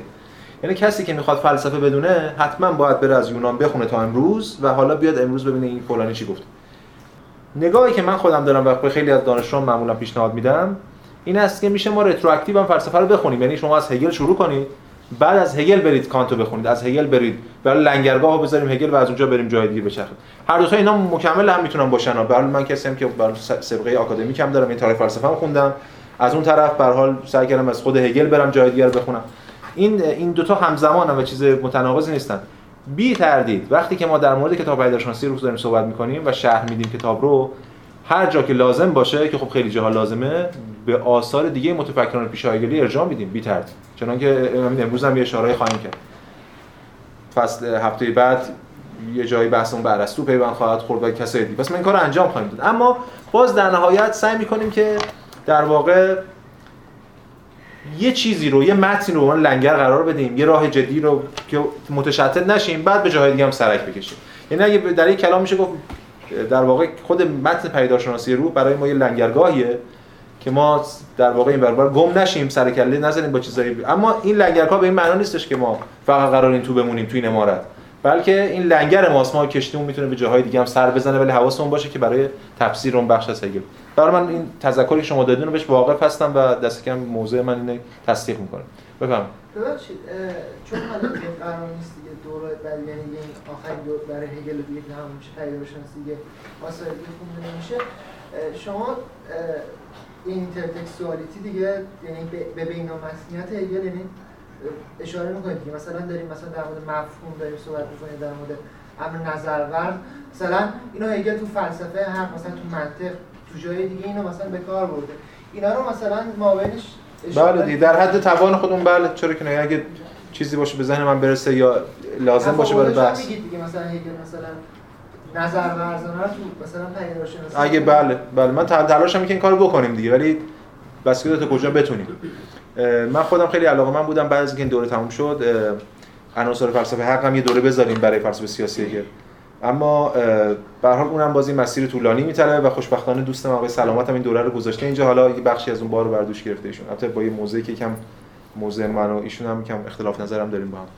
ولی مسئله بر سر اینه که بدون این اینترتکستوالیته یا همین بینامتنیت واقعا قرار نیست که ما فلسفه هگل رو فقط رو پیدارشناسی رو مبتنی کنیم. به این معنا که پیدارشناسی رو منتزع از هگل یا منتزع از سایر آثارش ببینیم. سعی می‌کنیم با اینا به همدیگه نوری بتابونیم. ولی هدف ما در نهایت شرح پیدارشناسی روحه. یعنی مسیر ما مسیر پیدارشناسی چون حتی هگل دارالمعارف با اینکه در مثلا بخش روح مطلق میاد در مورد همین دین و هنر و اینا حرف می‌زنه اما یک صورتبندی دیگه ای داره. ما به اون صورتبندی کار نداریم. اما تفاوت ها رو من سعی می‌کنم بگم یا حتی اختلاف ها رو بگم. سعی می‌کنم کار انجام بدم. در حد توان و سواد خودم البته. بفهم در منطقش کتاب منطقش یعنی یه شرحی ارائه بدیم نه واقعا نمی‌رسیم. کار منم نیست واقعا. کار یه منطقه هگلیه دیگه در واقع. ببینید ما می‌تونیم چند هگل داشته باشیم دیگه. بخشای از این کتاب اشاره می‌کنه. من توی همین کتاب در واقع شرحی که رو متافیزیک ینا نوشتم بخش منطق ینا رو که در واقع هم بخشش ترجمه کردم و هم شرح دادم نسبت این منطق رو با اون منطقم تا یه حدی در حد توان خودم روشن کردم اونجا. ولی نه تو برنامه من الان نیستی هم چیزی. یه مسئله آیه کس دیگه می‌خواد که مسئلهش منطق هگل باشه. مثلا میره منطق هگل رو بخونه بعد دست نوشته های حاشیه نوشته های لنین هم روی منطق هگل بخونه ببینه چیکار می‌تونه با این بکنه. تو ایران چرا حالا کسی بخواد این کار چون الان منبع ما اونجا بد نیست چون آقای مرتضوی بخش منطق دارت المعارف رو ترجمه کرده ترجمهش هم بد نیست انصافا. میشه اونو مبنا قرار داد و رو همون متن خوند. این کار. ولی حداقل تو پروژه من نیست. بفهم. منطق ساعتی هگل که مباحث یعنی اختلاف من فکر کنم از همونجا شروع بشه. یعنی تا اون فهم منطق صحتی رو من اشراف نداشته باشیم من فکر می‌کنم توی منطق دو حدی که می‌خوام با این شیوه بریم جلو یه جاهایی واقعا فکر کنم یه بومبستی برمیخوره شخصا از می‌کنم که دیدگاهی نسبت منطق صحتی نسبت به هگل فکر می‌کنم باید ایجاد بشه نمی‌دونم تردید بله بی تردید باید ایجاد بشه در دل خود بله در دل خودی یعنی ما یه چیزی البته ما ترم گذاشته در مورد حتی صحت چون خود هگل یه جایی در مورد این صحتی بودن منطق توی پیشگفتارش یه اشاره می‌کنه و حتی میگه کانت برای اولین بار به این صحتی رسید ولی هنوز نفهمید که دقیقاً چیکار داره می‌کنه از این حرفا. چون در واقع جدول مقولات کانت میگه که اون چهار تا سه بخشن و اینا توی نقد عقل محضم کانت اشاره می‌کنه.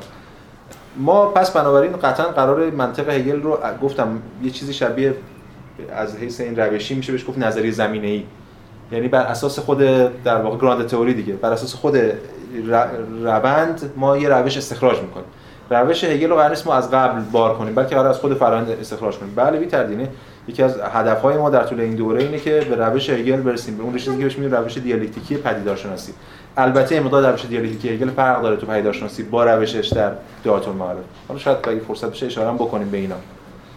این از این. خب دیگه سوال؟ خب. ما حالا خیلی مختصر چند دقیقه در مورد یقینستی شروع می‌کنیم که حداقل دلمون خوش باشه که وارد این زمین شدیم. بیاد دو کلمه از کتاب خوندیم و پیش رفتیم. اولین جمله کتاب یعنی اولین جمله فصل یقینستی که میشه بند 90 کتاب پیداشناسی روح اینه که من همین ترجمه ای که اینجا از میلر را دادم می‌خونم. خیلی جا این ترجمه ها رو اصلاح کردم. به این نتیجه رسیدم که من ترجمه قابل اصلاح شدن بوده.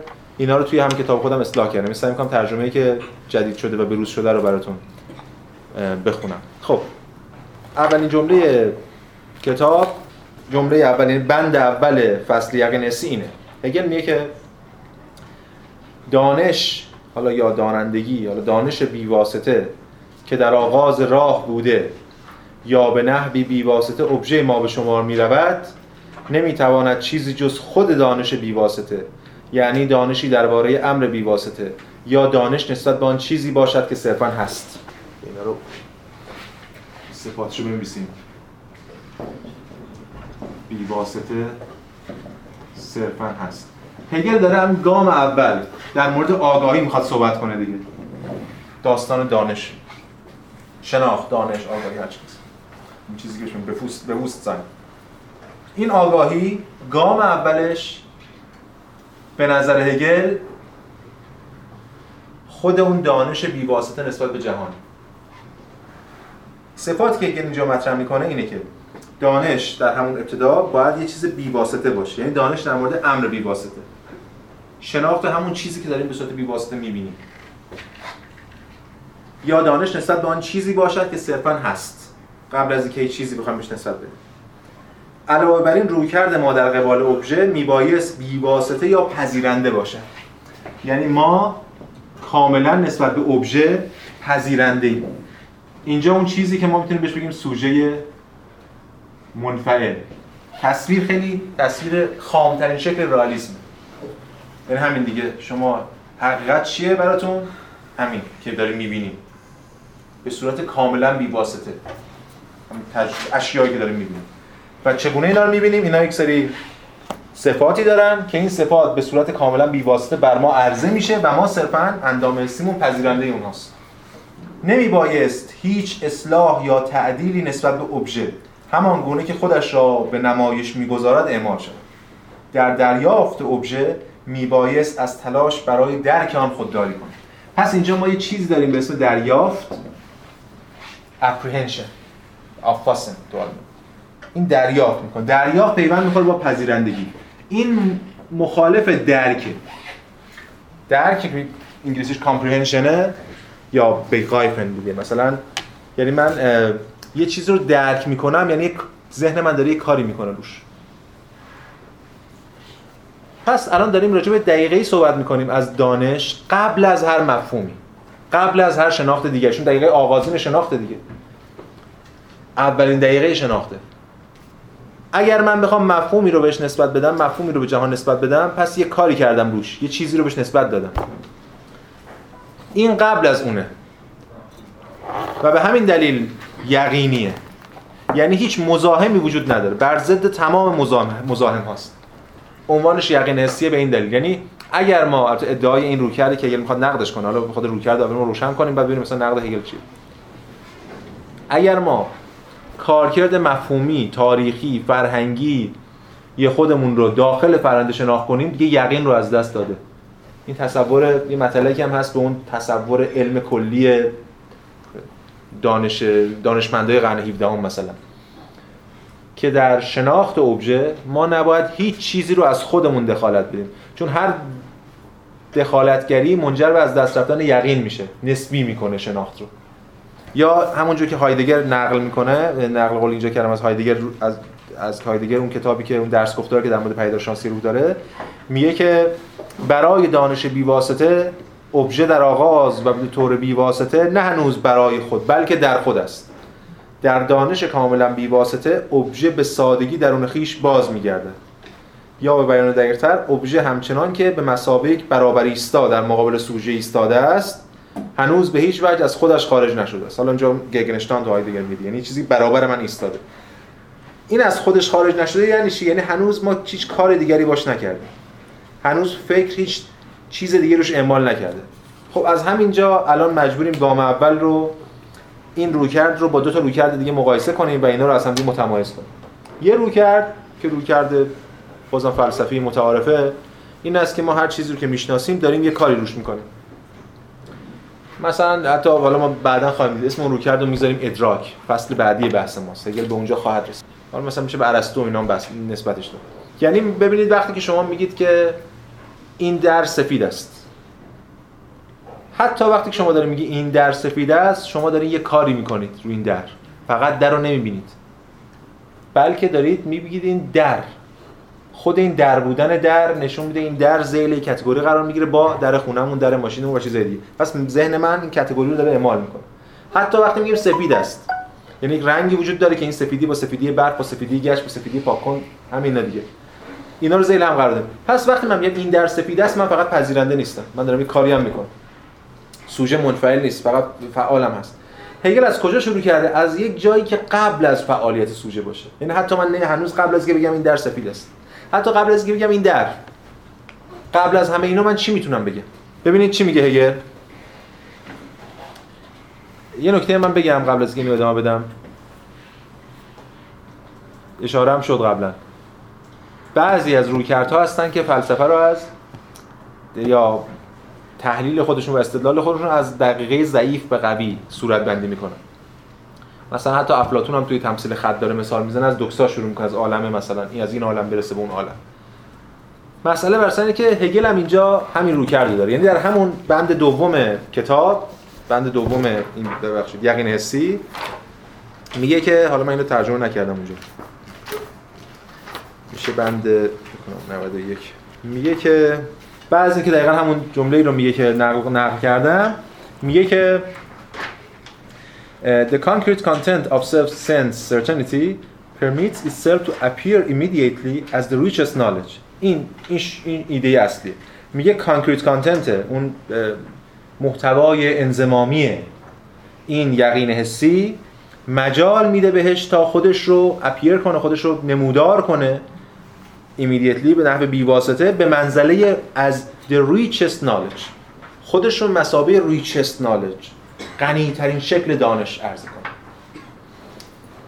چرا اگر اینو میگه؟ به خاطر این تصورات که وجود داشته همواره به ویژه توی سنت تجربه گرایی هم هست. که وقتی انسان وارد فهم جهان میشه این دانش تضعیف میشه. وقتی ما به صدای خود جهان بدون اینکه نیات و مقاصد و دانش و فرهنگ خودمون رو دخیل می‌کنیم گوش بدیم انگار خود حقیقت. این بازگشت و بعد از این شعار حسین اینا هست به سوی خود اشیا.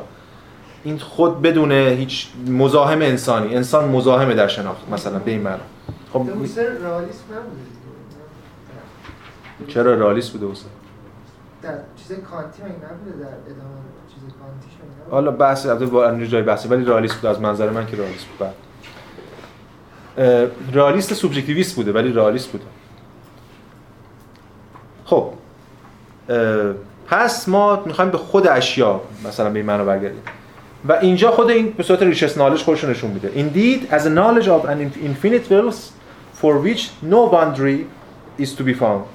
میگه در حقیقت به مسابقه دانشی که دانشی از یک قنای نامتناهی که هیچ حد و مرزی برایش یافت نمیشه پس هگل از اینجا شروع کرده. از یه چیزی که ادعا می‌کنه من غنی ترین شکل دانشم اما هگل میگه من می‌خوام چیکار کنم؟ چند خط پایینتر. میگه که میگه که however this certainty in fact yields the most abstract and the very poorest truth میگه که اما این certainty این یقین در حقیقت حالا بگیم عرضه می‌کنه most abstract and very poorest truth انتظایی ترین و فقیرترین حقیقت رو عرضه می‌کنه. پس هگل می‌خواد این کارو بکنه. حتی این کارو فقط با این نمی‌کنه با همه می‌کنه در کل این کتاب. اول هر فصل هر دقیقه رو به مسابقه the richest knowledge نشون میده این غنی ترین و بعد شروع می‌کنه نشون میده که این اتفاقا فقیر ترینه وقتی کتاب رو از یقینستی شروع کرده از این منظر شروع کرده از منظری شروع کرده خودش رو یقینی تر از همین می‌دونه. ببینید منظر که من دارم اینو الان تجربه می‌کنم. یک ابژه رو تجربه می‌کنم. اصلا فارغ از اینکه ذهن روش کار کنه یا بشناستش یا هر چیزی. این یقینی ترین شکل تجربه است برای من. چون این که دی چیزی هست نمیشه تردیدی در این وارد کرد که شما الان دارید منو می‌بینید حالا صرف نظر است که منو بخواید بشناسید یا هر چیزی. اما هگل میگه که اتفاقا نشان خواهم داد که این یا خودش نشون میده البته. من هگل کاری نیستم که من هگل فقط اجازه میدم این خودش خودش رو به خودش نشون بده. این روش درون ماندگار دیالکتیکیه دیگه. که نشون بده اتفاقا فقیرترین شکل دانشه و به همین دلیل باید فصل اول این کتاب باشه. اینم باز همون اسطوره هگلی خیلی باید حواستون باشه دیگه. وقتی هگل از این بحث شروع می‌کنه از فقیر به غنی از ضعیف به قوی شروع می‌کنه. همون بحثی که همیشه هم ما فکر می‌کنیم هگل تاریخ رو از ایران شروع کرد و همه خیلی خوشحال میشیم این اینه خلاصه. خب یعنی اینکه این مسیر مسیریه که قرار به صورت دیالکتیکی برملا بشه. این بند 91 بندیه که داره یه جوری پیشگویی می‌کنه این مسیری که داره طول این فصل پیش خواهیم رفت. نشون خواهد داد خود این یقین حسی نه هگل که این فقیرترینه. بعد شروع می‌کنه از بند بعدی وارد خود گفتمان یقین حسی میشه. یعنی گفتمانی که این یقین حسی خودش رو بیان می‌کنه. قبل از که وارد این گفتمان بشیم و حالا یه چند دقیقه دیگه هم کلاس رو تموم کنیم میفته برای جلسه بعد. این سوال مطرحه که یقین حسی دقیقا چیه؟ دقیقا ببینید اکثر بخش های کتاب پیداشناسی رو ما به ازای خیلی روشنی دارن در تاریخ اندیشه بشری خیلی اصلا اسمش روشه. مثلا میگه آزادی مطلق و حکومت ترور. ما میگیم خب این انقلاب کاری فرانسه است. حالا اسمی از گیوتین و روبسپیر نمیاره ولی مثلا فضایی که ترسیم می‌کنه فضای خشونت و جان آنها آدم ها ارزشی نداره فلان. بعضی جاها صراحتا اسم میاره مثل آنتیگونه کرون مثل ادیان که ازشون اسم میاره. اکثر فصلهای کتاب رو تلبیحا یا صریحا میشه به یه روکردی مستند کرد. یه فصلی داره اصلا به اسم رواقیگری یه فصل داره به اسم شکاکیت. یه فصل داره آگاهی ناشاد که ما نمیگه مسیحیت ولی توشون اشاره داره به کلیسای مسیحی و کشیش و اینا می‌فهمیم که این مسیح ارجاع داره. اما برخی از این فصول هستن که واقعا مبهمه و هنوز مناقشه وجود داره برسن که واقعا یک منظور هگل چیه؟ یکیش خود اون ارباب برده است.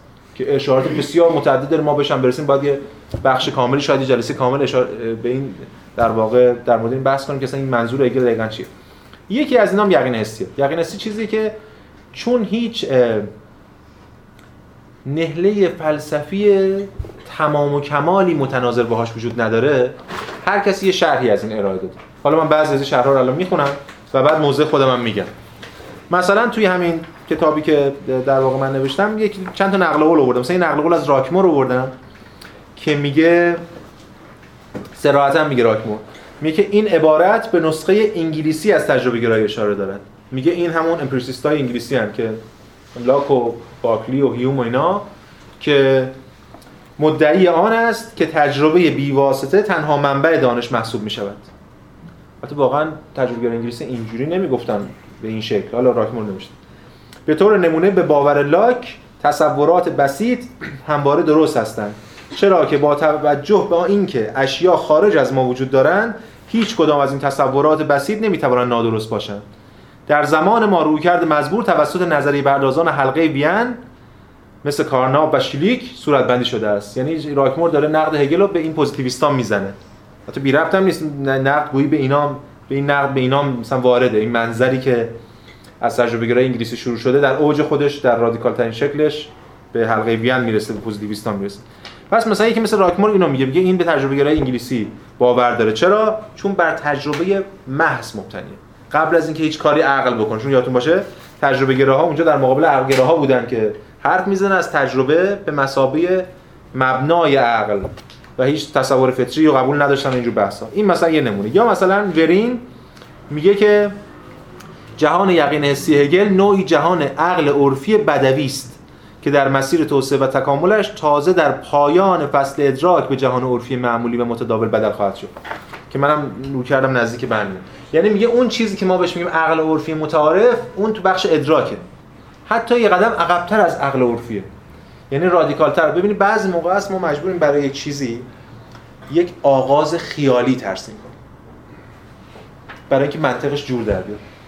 مثلا فرض کنید ارسطو وقتی در مورد حیولا صحبت می‌کنه. جهان جهان ماده و صورته برای ارسطو. ولی یه حیولای اولا یه پرایمری ماتر پیش فرض می‌گیره ماده ای که صورت نداره.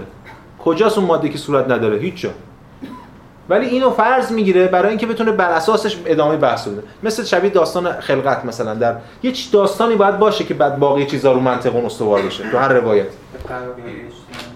یا قرار ما مثلا نمونه علاش خود هابز اون ایده استیت اف نیچر یا وضع طبیعی حالت طبیعت هم یه حالتی که همه دارن همدیگر میدرن و می‌خورن و فلان که هیچ وقت به معنی تاریخی این اتفاق نیفتاده بود. برای اینکه بدون ایده دولت رو توجیه کنه مسابقه برگزار برقرار کننده امنیت و اون داستان خودش رو بس بده. یا برعکسش رمانتیکا مثل مثلا روسو و اینا که از این حالت طبیعی خوشحال و همه تو جنگل با هم مهربون بودن.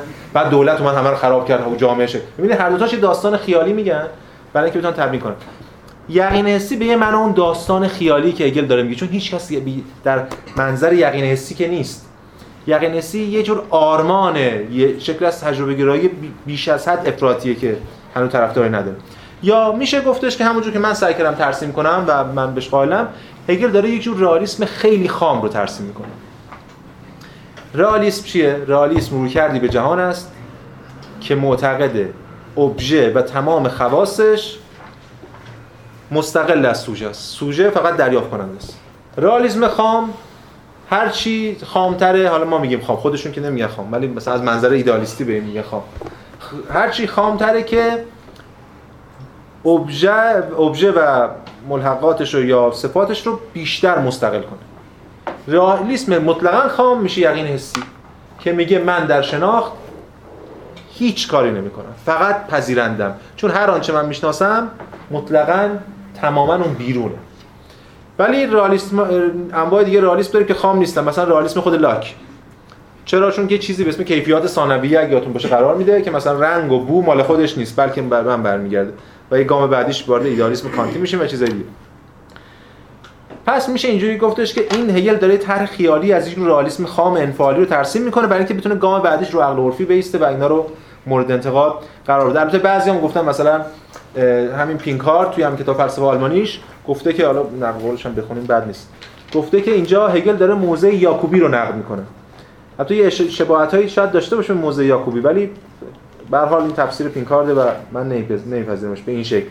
میگه که خیلی با قطعیت میگه. میگه که جای شگفتی نیست که کتاب پیدارشناسی روح با نقد ویرانگر اگرچه سخرگرایانه سخرگرانه به موضع یاکوبی در برابر کانت آغاز می شود میگه هگل اینجا از منظر کانت داره یاکوبی رو نقد کنه مثلا.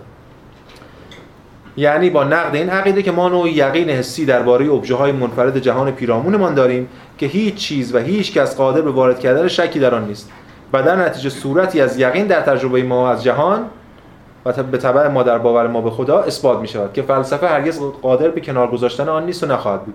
هگل به این باور منتسب به یا... هگل این باور منتسب به یاکوبی را تزی درباره آگاهی نامید. پس اینجا این قرائت ها وجود داره. قرائت دیگه هم باز میشه مطرح کرد که برداشت مختلفی از این نقش این یقین حسی یا معنای نقش یقین حسی وجود داره که حتی میشه این رو کرده به خیلی از پساهگلیا خیلی از پست مدرن های عقل ستیز و مفهوم ستیز هم نسبت داد. حتی میشه بعضی از رمانتیکا نسبت داد. اون ایده شهود الهی بدون مزاحمت انسان.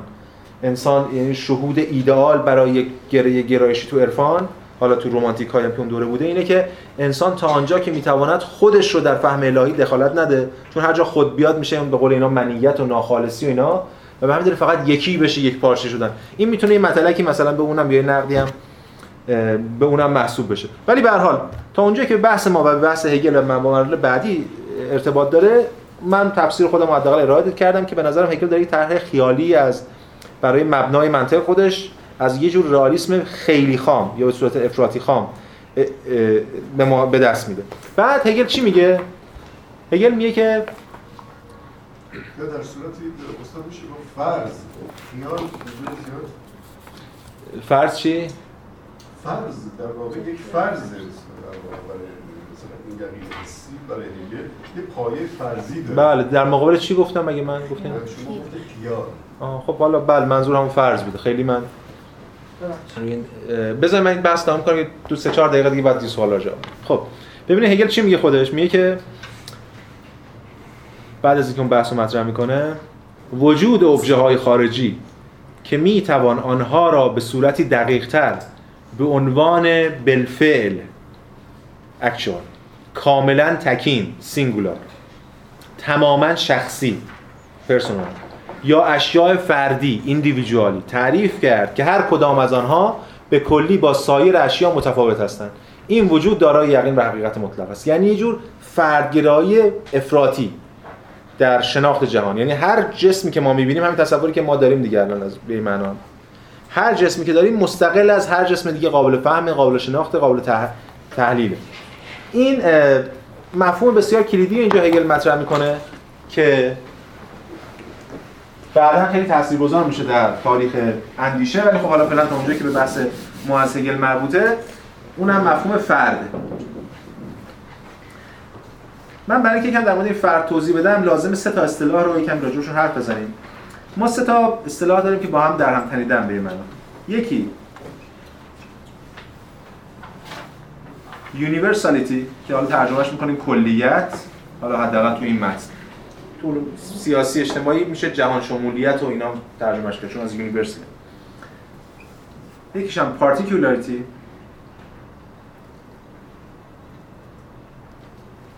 که ترجمهش می‌کنیم جزئیت و یکی هم individuality که ترجمهش می‌کنیم فردیت. اینجا توی این متن فردیت یه تمایز خیلی جدی داره با جزئیت جزئیت همواره بر پیوند با کلیت. هر جزئی یه جزئی از کل. ولی فرد تنهاست. فرد اشاره به کل نداره. این ببین هگل مثلا در عناصر فلسفه حق وقتی از individuality حرف می‌زنه منظورش این نیست. اونجا یه مرحله فراتریه فرد. اینا در فرد به صورت دیالکتیکی جمع میشن. ولی در پیدارشناسی رو در یقین حسی وقتی که فردیت منظور کاملا جداست. فردیت برای هگل اینجا همونجوری خودش هم یه جای اشاره می‌کنه. در واقع روی دیگه متناظر با singularity. که ما ترجمهش می‌کنیم به تکینگی یعنی تکین یک عضوی یا یک عنصری که به هیچ چیز دیگه ارجاع نمیده. وقتی من میگم این در سفید است این در جزئی میشه. این سفیدی میشه جزئی از سفیدها. دری میشه جزئی از درها. ولی وقتی میگه یه چیزی تکینه یعنی هیچ حتی نمیشه نامیدش. چون نام نام کلی نیازمند کلیت. وقتی میگم انسان یعنی ایده انسان دارم که یه چیزی زیلشه منم مثلا انسانم تو این ایده تو این زیل این کاتگوری قرار می‌گیرم. هر شکلی از نامیدن نیازمند یا هر شکلی از مقوله بندی نیازمند کلیته. ولی اینجا هگل داره از یه جور تکینگی محض حرف می‌زنه. یه اجزایی که هیچ ارتباطی گویی با همدیگه به صورت پیشینی نداره. و این رو کرده که رو کرده اصلی حاکم بر خود یقین حسیه یادآور من تو این کتاب می‌کنم بحث کردم. یادآور بعضی از های افراطی توی قرون وسطا چون یادتون باشه تو قرون وسطا می دعوای خیلی جدی داریم مثل دعوای کلیات که کانسپچوالیستا هستن نومینالیستا هستن فلان. یه گروه خیلی افراطی فردگرا اونجا شکل می‌گیرن که دونس اسکوتوس اینا هم ایده هاشو مطرح می‌کنه. یه مفهومی اسم haecceitas. یا ترجمهش می‌کنم به آقای مشتری ترجمه کرده به هازائیت حالا شاید ترجمه بهترش باشه این بودگی. فقط میشه بهش گفت این. فقط قبل از اینکه این در در باشه یا سفید باشه یا جامد باشه اینه. این تکینگی قبل از همه اون حالا این تکینگی رو بخش روی کرده که تجربه گرایی هست و هگل بعدا می‌خواد نقدش کنه این تکینگی رو به مسابق ارزش قرار میده و هگل می‌خواد اتفاقا این ارزش بودن این رو زیر سوال ببره و نقدش کنه. به همین دلیل اینجا هگل وارد خود مفهوم این میشه و شروع می‌کنه نقد کردن مفهوم این که البته من این نقل قولی الان می‌خونم بعد شرحش و بحثش و اینا همه میفته برای جلسه آینده. میگه که در یقین حسی آگاهی به نوبه خود صرفا به منزله نوعی من محض حضور دارد. یا به بیان دیگر من فقط به عنوان نوعی این محض. این محض. و به طور مشابه ابژه نیست تنها به عنوان یک این محض وجود دارد. ابژه قبل از که بس چیزی بهش نسبت بخوایم بدیم فقط می‌تونه یه این باشه. فراموش نکن عنوان فصلم این و معناست. یعنی از خود مفهوم این می‌خواد شروع کنه. من این من جزئی نسبت به وجود این شیء جزئی یقین دارم. نه به این سبب که من در مقام آگاهی در شناخت این شیء خود را گسترش داده یا به شیوه های مختلف درباره آن اندیشیدم. قبل از ایناست. همچنین نه به این دلیل که شیعی که به واسطه اینکه میزبان کیفیات متعددی است نسبت به وجود آن یقین دارم به طور فی نفس مجموعی در هم تافته و غنی از پیوندهاست نه به این دلیل که این یه مجموعه از پیوندها یا صفاتی که من میشناسمش و اینا. یا به طرق مختلف با سایر اشیا در ارتباط است. هیچ کدام از این دو بیانگر حقیقت یقین حسی نیستند. در اینجا نه من و نه شی هیچ کدام معنای فرایند پیچیده وساطت را در خود ندارند. نه من بر نوعی تصور یا تفکر چنگانه و پیچیده دلالت دارد و نه شی صرفا میزبانی برای کیفیات محسوب می شود بلکه برعکس شی هست و صرفا به این دلیل هست که هست. این هست. این که این هست اولین گام مواجهه یه جور آگاهی بدوی رالیستی خام یا شاید حتی بگیم آگاهی کودکانه نسبت به جهانی که فقط این هست قبل از که نامی داشته باشه. مثل اینکه قبل از این کودک بخواد نامها رو فرا بگیره که جهان رو با نامها بخوانه این گام اول ما یا اون موضع ایجابی یقین حسی دیگه میفته برای جلسه بعد که اگر چگونه شروع کنه این رو بر ضد خودش تحریک کردن به صورت دیالکتیکی و این موضع به ضد خودش بدل میشه و بعد وارد ما بخش ادراک میشیم که خب دیگه اون خیلی قابل فهمتره. میشه همین رابطه عرفی ما که مبتنی بر صفات و ویژگی هست.